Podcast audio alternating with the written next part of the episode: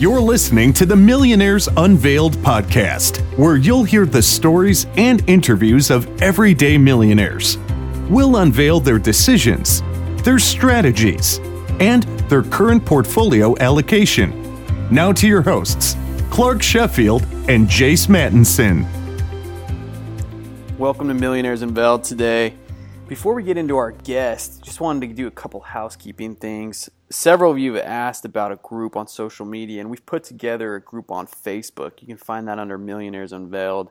And also, we've kind of got into a little bit of uh, multifamily investing. More details on that to come. But if you're interested, just reach out to us on millionairesunveiled at gmail.com and we can get you some information on that. Also, on the uh, website, we have some blog posts. So there's going to be some blog posts with interviews of millionaires that you may not hear on the on the podcast. Some people have accepted the invitation to do kind of an interview through the blog post, and but didn't really want to be on the show. So you'll see that content there. So on today's show, we have Marc, and Marc has a net worth of just over one million dollars.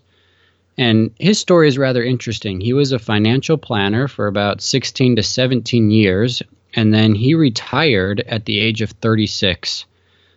And he was retired for a year, and then he said, You know, I'm bored. I can't take it anymore. And he went back to work and now helps manage company 401ks and is going to take another stab at retirement this next summer and he mainly invests in dividend growth stocks. So he doesn't have any mutual funds or index funds, and he invests just in in uh, you know large cap growth stocks or small small cap, and and he makes about thirteen hundred dollars a month off of his dividends.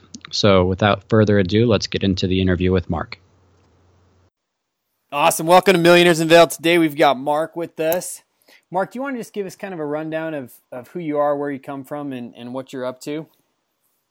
Yeah, so uh, I am now 38 year old. Uh, just hit uh, my first million uh, about a week ago, just before I turned 38. Uh, worked in pretty much in finance investments for uh, quite a bit, like 16, 17 years. Um, always loved money not afraid to say that. A lot of people probably get turned off when they when you hear someone say that, but uh, always loved money ever since I was a kid. I uh, loved learning about money. When I was 16, uh, that's kind of when I got introduced to the stock market uh, in economics class. That's when you do the little stock market project. And uh, the cool thing that I liked about it was learning that hey, you can actually make some money without having to work. Uh, so that kind of got me fascinated with the whole finance uh, area to, to, be invested in uh, in my college time. That's what I majored in, and I got my master's and all that stuff. And then uh, after that, worked in investments as a retirement planner, uh, financial advisor, broker, whatever you want to call it. Did that for uh, about 15 years, and then I retired at 36. And then after about a year, kind of got bored with all the free time and went back into uh, working in the 401k business. And here I am today. Awesome.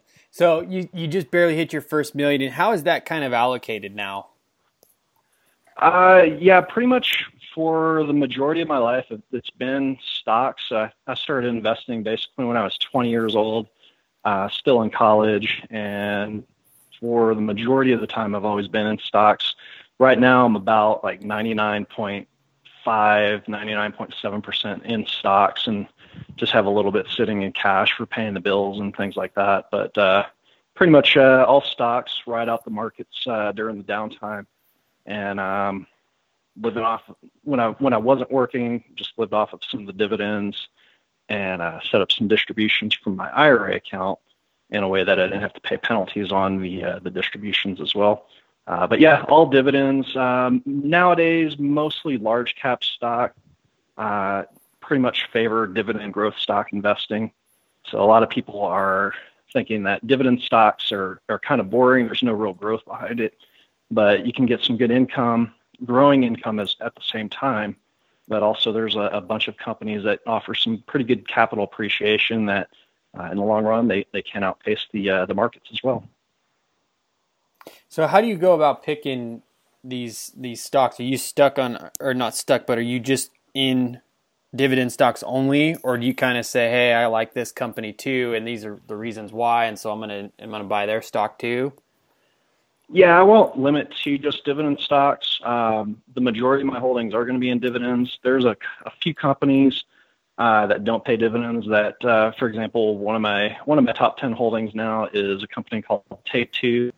Uh, they're the publisher. Uh, one of the games best known as Grand Theft Auto. Okay. Um, I picked them back in I think it was like 2007 or 2008, somewhere around there. They had a, a buyout offer from Electronic Arts. It was supposed to be like 27 bucks a share, I think, and uh, they politely said no, we don't want the buyout offer. And then after that, uh, the the stock just took a beating, and then I think they had maybe one or two bad earnings report, and the game it got down to like seven bucks. Uh, I said, man, I don't remember what their market cap was at the time, but it was like, yeah, seven bucks. Uh, pick up a few hundred shares on that, no big deal.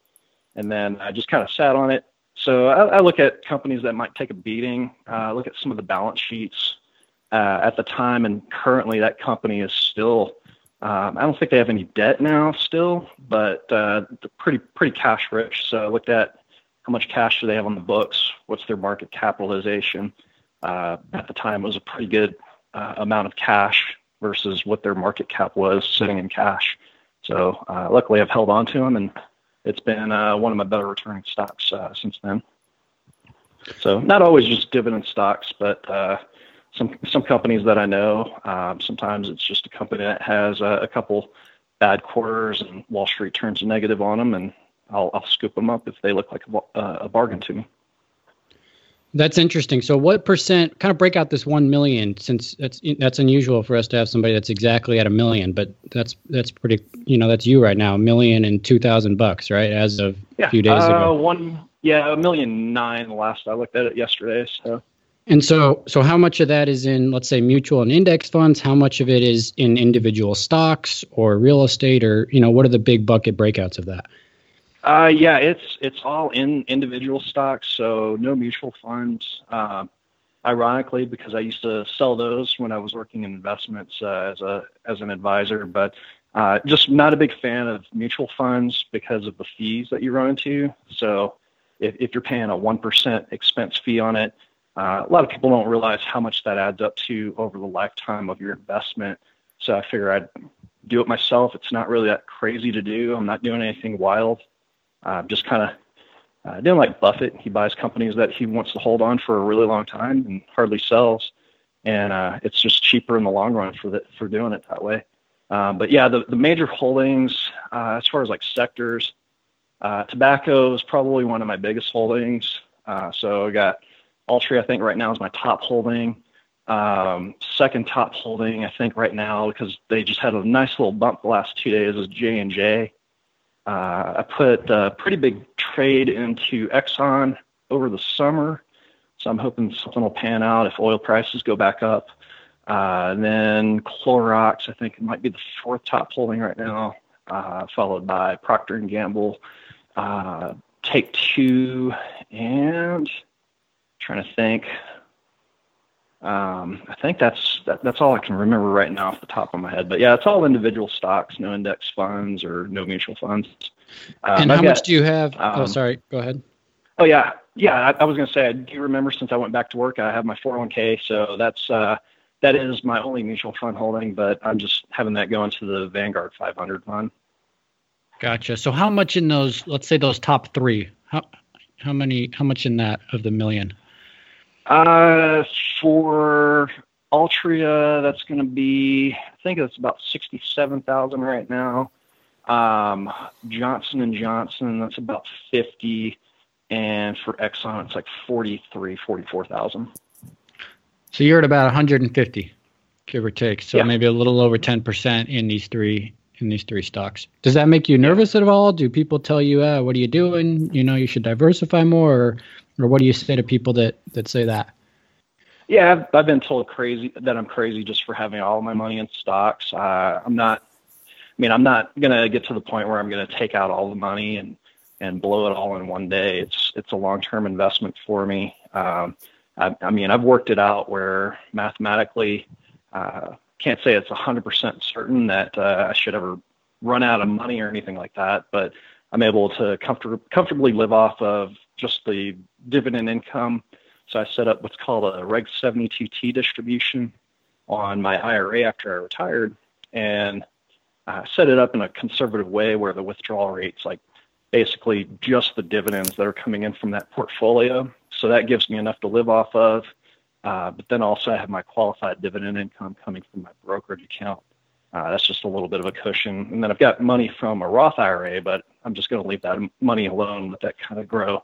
Uh, so I'm not even touching that. But uh, I've set it up in a conservative way where I can live off of just the passive income and it grows a little bit each year. Uh, when I'm not working, I expect to grow four or five percent just on the dividend growth. Uh, that keeps pace and outpaces inflation right now.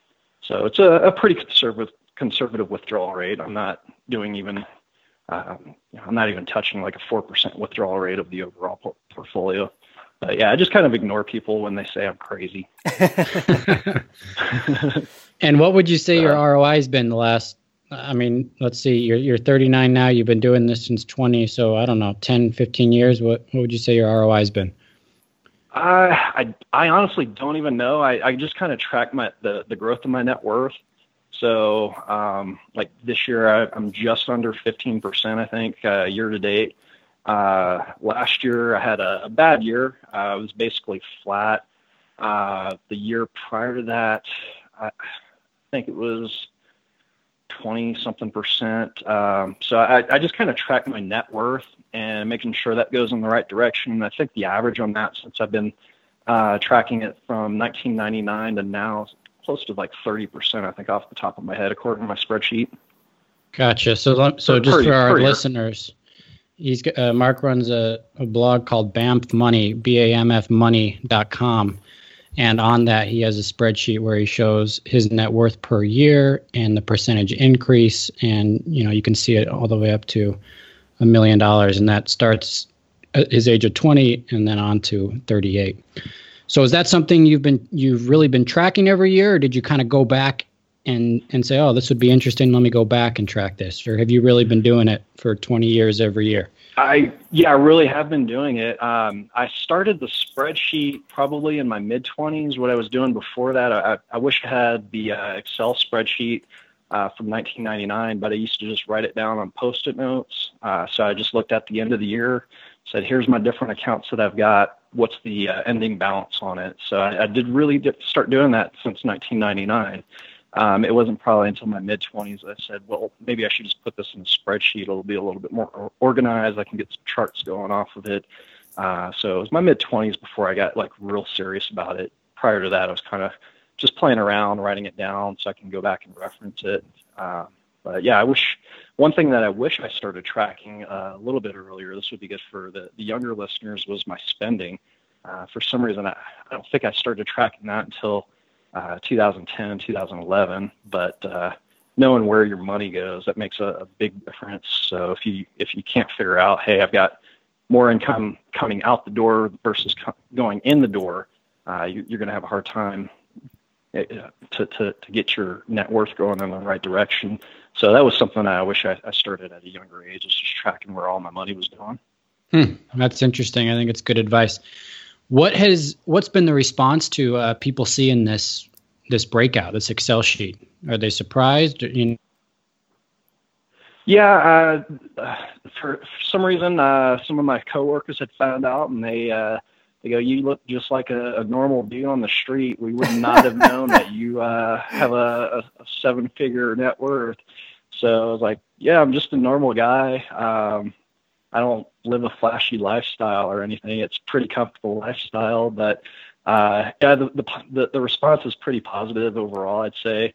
So I've got my close knit group of friends that were rooting me on the whole time. They, they, they, some people thought I could do it. Some people didn't think I could do it, but I just kind of ignored it. I was like, yeah, I, I knew I was going to eventually hit a million dollars at some point in my life. Um, it was just a matter of when I was going to hit it, not if I was going to hit it. Yeah, it's cool. So yeah, there, during the time there were a lot of naysayers the whole time saying, "Oh, it's not possible to hit a million bucks uh, in, in your early 30s, or even try to attempt to retire." That's just crazy talk. But uh, just kind of wanted to prove them wrong, I guess. Did you get there sooner or faster than you thought? I I got there. I had to delay it by one year. So after the markets kind of tanked in 2008, um, my my plan was for 2015 to uh, just stop working. I thought I would be uh, hitting a million bucks there at that point, so I had to delay it and, and kick it back a, a year for when I thought I would be able to to comfortably hit retirement. Um, as far as hitting a million bucks, yeah, I was a little bit later than I thought. Um, so I, I made some mistakes along the way. Uh, my biggest one that I, I always kick myself on, I think about all the time, is Amazon. Uh, I think it was back in 2001 sometime. Uh, so I was still working on my master's degree, and I, I picked up Amazon at 10 bucks a share. Wow! And at the time, I was working at a, a for a small financial planning company. I was basically doing cold calling, and the broker's like, "Man, Amazon, you think that's going to actually come back or anything? They they sell online books." Say, "Yeah, it's only 10 bucks a share. What the hell?" But I picked up like a 100 shares because that was all I could afford at the time, being being in college and paying all the books and crap like that. Um, and then I, I sold it a few months later. Thought I was a genius at sixteen dollars and oh man cents a share. So, and that was in a, a brokerage account, so I paid short-term capital gains on it. And uh, yeah, I regret doing that. Wish I knew more about buy and hold investing then, but uh, I was kind of I was a, a young guy, and like younger guys do, they, they always think oh, I can trade and, and make more money. But yeah, that would be worth almost about a hundred grand right now. so, you did did you trade a lot more when you were younger than you do now? Yeah, right now, I mean the uh, the trading I hardly trade, so it I, I I don't know if I'm lazy or not, but uh, it, it's just easier for tax time. I don't pay any taxes on anything that I don't sell. I pay a little bit of taxes on uh, a little bit of dividend in- income.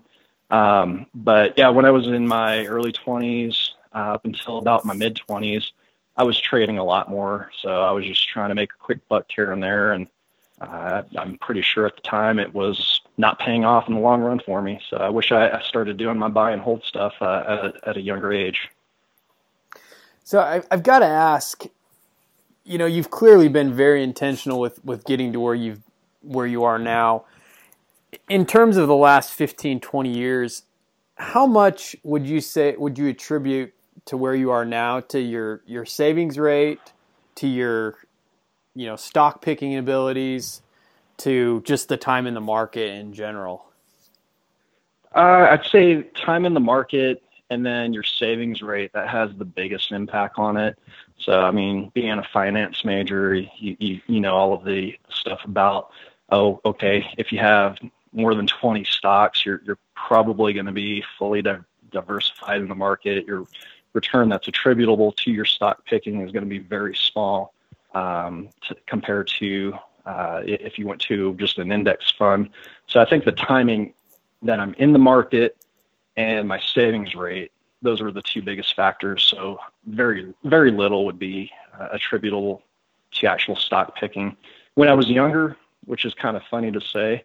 Uh, but when I, I was working uh, for the investment company for 15 years, uh, probably should mention something that was crazy. Uh, a lot of people told me. A lot of guys talked about what's their investment in their, their 401ks and things like that. And uh, I didn't really build a diversified portfolio. During a lot of that time, I was just in a small cap fund, the only small cap fund that was in my 401k. I kind of said, screw it. Uh, small cap in the long run has been the uh, the best performing area in the markets. Uh, I'm just going to put all my money in my 401k and we'll see what happens. And uh, small cap, the Russell 2000 had a pretty miraculous run uh, during that time frame. So I think that also helped. Uh, but yeah, I was, wouldn't say I was overly diversified. I wasn't building, trying to build efficient portfolios or anything like that, and make sure that I have exposure to international markets or bonds or cash or anything like that. Kind of ignored that and stayed in stocks. During that time, I was more in invested in small cap stocks. Uh, now I'm pretty much large cap dividend paying. Has your savings rate as a percentage of your income increased over time, or have you kind of always kept it at a certain level from the beginning? I primarily looked at. I I don't know how much I was saving throughout all those time frames. I know it was a lot, Um, but I always maxed out from day one when I, when I got out of college. Uh, day one, I figured out, okay, I've got four months left in in uh, 2002. How much of my salary do I need to to put away to to max out? Um, so I, I always maxed out the 401k, always maxed out my Roth or traditional IRA, and then after that, uh, the bills are paid, and then I would kick in whatever's left over uh, goes into my brokerage account, and eventually I just stopped touching it. Uh, so I always saved a, quite a bit of my, my after-tax income, uh, even even in, at a younger age. Uh, what I did, I did build my my lifestyle. Uh, after I got out of college, I figure I'm used to a ramen noodle diet. I'm young. I can do this now versus at a later age. I'm probably going to want to eat steaks more often when I'm older. So I kind of built my budget around how can I put the most away into these different investment accounts. So instead of going out and living in expensive apartments or going and buying a big house, my first place that I bought when I was 22 was just like this $50,000 condo in Dallas. So it wasn't in the best neighborhood, but I knew, hey, I'm putting putting a little bit uh, away into this uh, this little condo um, I probably won't make a whole lot of money eventually when I sell it, but at least I'm building up some equity. I sell this place, I've got some equity that I can cash in, and I can just use that towards the next house. So I kind of built my lifestyle around I want to be able to put the maximum amount away into investment accounts, and I think it'll pay off uh, down down the road for me. Let me let me ask you about budgeting. You kind of said you have a. Do you still keep a budget? Uh, I track what I spend, but I don't say, okay, I have to spend this much in food, this much in, in grocery uh, in groceries or entertainment. Um, nowadays, especially since I've gone back to work, uh, still doing all the maxing out of 401ks and all that good stuff, but uh, I I don't kind of limit myself, so I I just track what I spend, but I don't live within a, a budget where I limit myself. Gotcha. Let me ask you about being on the other side. You know, it's kind of a, a, unique situation where you've been on that financial advisory side and the 401k side. How has that played a role in in your financial success? Have you been able to see things, you know, mistakes or you know, good decisions that somebody's made, or con- through conversations have you learned things? How has that played a role in in how you've been yeah. able to be successful?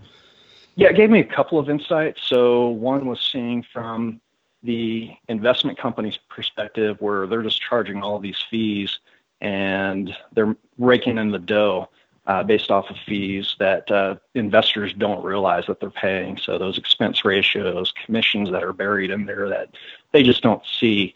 Uh, so I got to see that perspective, but also in talking with clients and, and seeing where their big mistakes are.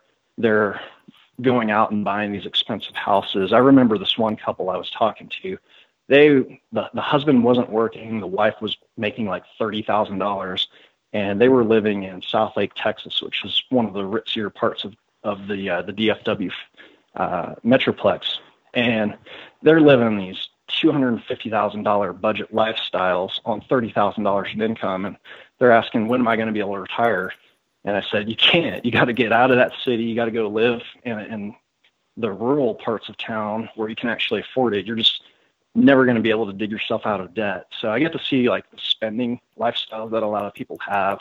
Um, they're just spending money on expensive cell phones that they can't afford. They're they've got the, the premium cable packages, all of that. So I got to see a lot of waste that people are doing that they're making mistakes on. Uh, but also they're just not putting away nearly enough into their retirement accounts for or or investing where they can get to that point where they're they're financially independent. They don't have to work. So uh, pretty interesting to see both of those perspectives. Uh, what a lot of people just don't even realize is that they are making these mistakes. They say, "Oh, how come I'm not getting ahead?" Uh, the other part that they're doing is they think, "Oh, if I put uh, a couple hundred bucks away uh, a month, you know, 200 bucks away a month, uh, over 10 years, if I get a 20% return in, in the stock market, I should be a millionaire. So they're relying real, real heavily on just returns from the stock market, which they're not even seeing because they're probably going to be a lot more diversified with a stock bond mixture that I was kind of ignoring. So, yeah, it was pretty interesting to see both perspectives. So, does somebody need a financial advisor? No, uh, if somebody's really wanting to put in the effort and learn, uh, do some a lot of reading. There's lots of great resources that are out there. Uh, Bogleheads, Motley Fool, uh, a lot of the financial independence or early retirement websites that are out there that are popping up every day. There's so much good information out there that a lot of advisors don't even know. Um, so you can serve yourself really well by saving all those fees that you're paying. And in a lot of cases now, because the the fiduciary regs that are trying to come out, a lot of the, the, the modeling and financial planning that's coming out there, it's actually just computer based models. So there's companies out there that sell softwares to company. And all that the advisors are doing is basically taking your information, putting it in a, a computer program, and then they're charging you dearly for that every year. So anyone that's really wanting to better their financial lives, they would want to learn this information. They can do it on their self, on on their own, and, and it's so much cheaper to to get invested. Uh, you can just go do passive index funds if you want to. You can go buy individual stocks and not have to pay these huge ticket charges. So there's so many more options out there these days versus back in the, in the 80s and 90s. Uh, so it's just a lot of people don't want to put in that effort. Yeah, I agree. I think I think people are nervous and and you know maybe they don't have the financial background or you know, that you do or they're not comfortable with picking their own stocks but you know nowadays it's it's so easy to just do do it yourself so let me ask you about real estate have you ever invested in real estate do you have any in real estate it, it sounds like you don't is there a reason for that uh, i did dabble in real estate for about seven years uh, back in 2007 i started getting into uh, some rental properties. So I had a few rental properties from 2007 until uh, I think about 2014 is when I got out of real estate. Uh, I made some money on it. I made a couple hundred grand off of that uh, between the sale and rental income from it. But I, I know it's a, a way that you can build uh, good cash flows and build some equity and have renters pay for your property and pay it off for you. But I, I just got tired of it. Uh, I think my problem with when I was in real estate, I was too attached to the properties. So I hated when uh, a renter would go in and they wouldn't take care of stuff and the places would be falling apart. So I'd have to go in there and fix it. Uh, so I think what my mistake was during that time frame was that I was too attached to the properties. I wanted a, a nice place to rent out, but I didn't. I didn't know at the time. I was like, oh, these renters will move in. They'll take care of the place like I would take care of it and they they didn't. They were just destroying it. So I kind of got tired of that factor. Uh, it was more work than I, I wanted to put in. So I, I, I just slowly I had three properties at one point. Uh, eventually, just sold out uh, of the properties a little bit at, at a time. Uh, so I made some money on it, but it was more work than I wanted, and I didn't want to give up a, a five to ten percent management fee to a company to, to collect the rent. So I did dabble in it. Um, the other thing that changed was back in 2009 after the recession, when the uh, the government gave those credits out for first-time home buyers. Um, one of my plans was to slowly but surely acquire a few extra rental properties and then move into the properties and live in it for the two out of five years. So that way I didn't have to pay the capital gains. I just pay a little bit of taxes on the depreciation. Uh, but back then, they the Congress had slipped in a rule saying, okay, um, effective January 1 of 2009, I believe was the year when you have a rental property. If you move into it, they look at the time that you've owned the property and they'll say, okay, this is mixed use uh, property. How many years did you own it? How many years was it a rental property versus how many years were you living in it? So that kind of took away uh, a nice benefit of tax-free capital gains on the uh, the rental property. So kind of when that happened, I was like, oh, that kind of puts a dent in my plans because I was thinking I'll just acquire property, uh, build these up, and then do a 1031 exchange into another property that's going to be my final place to live in, get all these tax-free capital gains, and have it in this final house that I just never sell. And then it's basically, like, hey, screw you, I'm not paying the taxes on on these uh, these sales but uh, all of that kind of changed. So, um, but yeah, I, I also hated like the transaction costs that were involved in real estate. Um, so having to pay those commissions to the broker, uh, the real estate agent, and then if you weren't paying cash, the, those closing costs from buying a house were, were pretty lofty. So I, I looked at that and I was like, yeah, I, I'm happier with being able to click a mouse on my computer and and get my cash out if I need it, and they cost me a couple bucks versus three to six percent of the, the sale price. Interesting. So I've got to ask, on, on your spreadsheet on your website, you've got, I believe it's a little bit of money in a health savings account. Is that correct? Yeah. Do you do you invest so, that at all? Finally, happy to have one of those. yeah, I have. Uh, I do have that invested. Basically, that's just the the uh, Vanguard 500 fund. Okay. Um, the only bummer about HSAs, I was really real excited to finally would have an HSA. Um, but the one bummer that I found out was that they can be ridden with fees. Uh, luckily, right now I don't run into it, but when I leave, I need to find something uh, that I need to move that HSA over to. And a lot of HSAs, they have these monthly fees or annual fees. And then they also require you to have so much sitting in cash, unfortunately, as well. So they're really great accounts. The intention is great, but until there's more and more providers where you don't have to pay these junk fees, basically, uh, that's kind of one of the, the downfalls on it. But the thing that I really like about HSAs is right now, uh, I just still pay cash if I ever go to the dentist or uh, have to go to a doctor, which thankfully I haven't had to go to. Uh, but any kind of medical expense, I just pay cash for. I just leave it sitting in the uh, HSA, and then you can let it grow. And then down the road, when I'm 60, 65, I've got all the receipts saved up. Uh, I'll be in a traditional retirement age at that point, and then I can just reimburse myself uh, off of this account that's grown hopefully faster than inflation uh, with, with, expenses that I had a long time ago. So that's a real cool thing that you can do with an HSA. Uh, hopefully that doesn't change, but I, I would foresee Congress kind of closing that, that door for, for folks that are using an HSA more as an investment account versus uh, for health purposes. Yeah, that's a great strategy. I, I, do that myself actually, and I think it's a it's a great great way to kind of use those HSA accounts. So, what what kind of advice would you give a 25 or 30 year old just starting out wants to become a millionaire? Uh, save as much as you can. Check your lifestyle at the door. Um, so if you can get roommates at that age to, to cut down on some of your housing expenses for an apartment, that would be great uh, I had a buddy that was he bought a house and he had three extra bedrooms. So he bought a pretty big house and he was renting out those bedrooms to his buddies in his 20s. And basically, that was paying for the mortgage and giving him some extra cash. Uh, so he was able to build up quite a bit of equity. Doing something like that's not a bad idea. Uh, so that way you can minimize your housing costs. Uh, but yeah, really just starting out as early as you can, socking away as much money into 401ks, IRAs. Don't forgetting about those brokerage accounts so you don't have to do any special rules to get to your money. Uh, and then just tracking your spending, live within a budget, don't live beyond your means. Gotcha. I think it's great advice. Are there any books or or uh, you know mentors or products that have have been influential for you?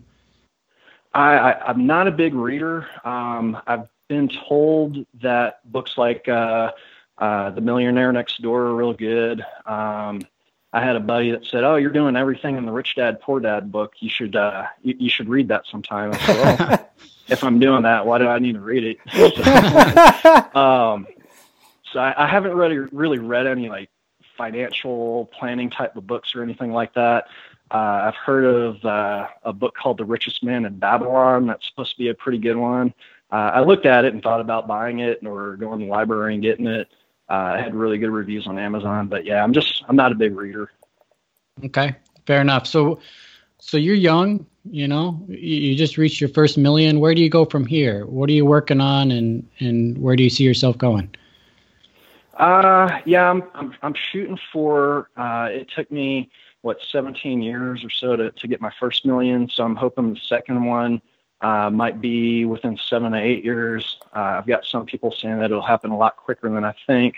Um, I'm not too worried about it. I'm pretty secure with what I've got right now, uh, but I, I, I, do hopefully plan on getting uh, a hundred thousand dollar increase in my net worth per year, which uh, now that would equate to just 10% growth uh, in my net worth. So it, it's a lot less work than in the past.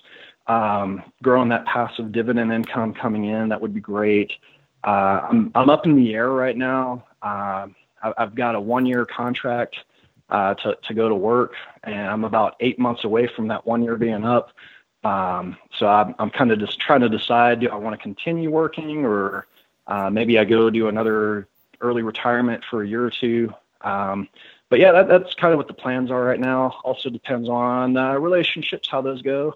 If, if, the current girl I'm seeing wants me to continue working, I guess I'll do that for a little longer. If if she's cool with uh, having a dude that doesn't work, that would be great too. so, sure. Uh, but yeah, that, that's really all the plans are. Uh, not going to increase my lifestyle or anything like that. It's uh, having the money is more about being able to to do what I want versus having to go into a, a job that I don't enjoy. Um, so having having a little bit of a nest egg at my age, it, it's just more for my own security. If I'm not enjoying something, I can say screw it. I'm not going to do this anymore.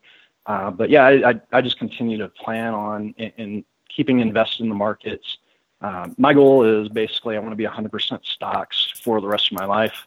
Uh, as crazy as that sounds, and uh, against all financial advice that uh, most advisors would say, but um, I think mathematically, just because of my, my low key li- lifestyle, uh, I'm not counting on having a huge withdrawal rate that I need to do. Um, I, I, think it makes sense for me to do in the long run. Sure, sure. You know, it's interesting from your breakout here. You you hit about two hundred and ten thousand your first ten years or so, and then you got to a million, so seven hundred and fifty k more in the next eight.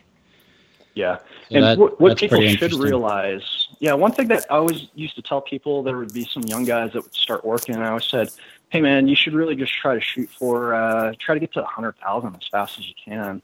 Like, why, why a hundred thousand? I was like, well, say you got a hundred thousand built up in, in, in stocks or mutual funds or index funds, whatever it might be, but you got this hundred grand that's sitting in stocks, and then you see a day where there's a one percent increase in the markets. Basically, you just made a thousand dollars in the day so that's pretty cool feeling when, when you see that. So I always used to tell the young guys that were coming in, I was like, yeah, just try to get to 100 grand as soon as you can. Uh, and then think about, okay, you got to you got to 100 grand, shoot for 200 grand. That one percent, you're all of a sudden making two thousand dollars in one day. So that's a more income than most people are going to make working all week. Uh, eventually, I remember having one of my biggest days. I made like thirty thousand dollars in, in in the market one day. I said, wow, that's more than a lot of people in the world are going to make all year at work. So, I mean, just trying to set these little goals, and then all of a sudden, you know, the, the money works harder than you have to work. Yeah, it's pretty crazy. It goes uh, to Albert Einstein's quote compound interest is the eighth wonder of the world, right? Yeah, he was a pretty smart guy. yeah. So tell us about your uh, website a little bit here, bamfmoney.com. What are you trying to do with that and and what's your goal? Yeah. Yeah, I just wanted to kind of point out to folks that hey, uh, one, uh, it, you, you can save up for early retirement if you want to do that. Uh, it, it's not as much work as you have, as, a lot of people think it is. Uh, you just have to follow. Hey, I, I've got this much income coming in. Here's my expenses. Uh, don't spend more than what you make. Have that difference invested. Try to control your spending. Uh, so basically, the, the, purpose of the goal was I just want to show people that it can be done. Uh, also, I wanted to try to bust the myth of dividend stocks are boring. They're not boring. They're actually really cool. Uh, you get if if people think, oh, rental income from a, a, a rental property is great. I've got this asset that can increase in value, but I'm also collecting this rent. It's the same thing with dividend stocks. You've got this asset that can increase in value, and in the meantime, you're collecting these quarterly dividends from the company. And they're also increasing. And the beautiful thing is that you don't have to go and say, hey, where's my rent money? Uh, the company, with, with these 30, 40, 50 year dividend histories, there's a high likelihood that they're going to continue to at least pay their current dividend rate. Um, and then the companies that have that, that goal of increasing it slowly and steadily, they're they're always going to be working towards that. There's going to be bumps in the road sometimes, sure, like in 08. Uh, banks they they took a big hit, they cut their dividends, but in the long run, you've got a diversified portfolio of a few holdings. You're you're going to have more companies that are increasing versus getting cuts. Uh, but yeah, the goal the the goal of the website was just to point out that hey, dividends are not boring. Uh, lots of great things that are coming from dividend paying companies. You also get capital appreci- appreciation early retirement or hitting financial independence is, is pretty easy to do as long as you're willing to work for it. And then also I wanted to kind of bust some of the uh, the chops of the the industry out there as well. Um, so there, you'd be surprised. We were talking earlier about uh, do people need a financial advisor? A lot of financial advisors are just sales guys. So they, they have more background in sales than actual finance. A lot of those companies they say, oh, we can train you in in the investment world as long as you know how to sell a product. So they're just really good sales guys. But when you start getting into some nitty gritty details, they don't know that stuff. So uh, I, I kind of point some of that stuff out as well. Awesome, Marc. Well, any last words for our listeners today? No, uh, just just keep chugging and plugging away. Uh, the markets do correct every once in a while, uh, but but stay in it for the long run and don't uh, don't let anyone scare you or tell you that you can't do something as far as uh, becoming a millionaire and, and, and saving uh, a nice nest egg. Awesome, Marc from BAMFmoney.com. We appreciate appreciate you coming on the show today. Yeah, appreciate it. Thanks, guys. Thanks, Marc. Thanks for listening to the Millionaires Unveiled podcast with Clark Sheffield and Chase Mattinson. For more stories, investment opportunities, and information, check out our website at millionairesunveiled.com. See you next time when you'll hear from another everyday millionaire.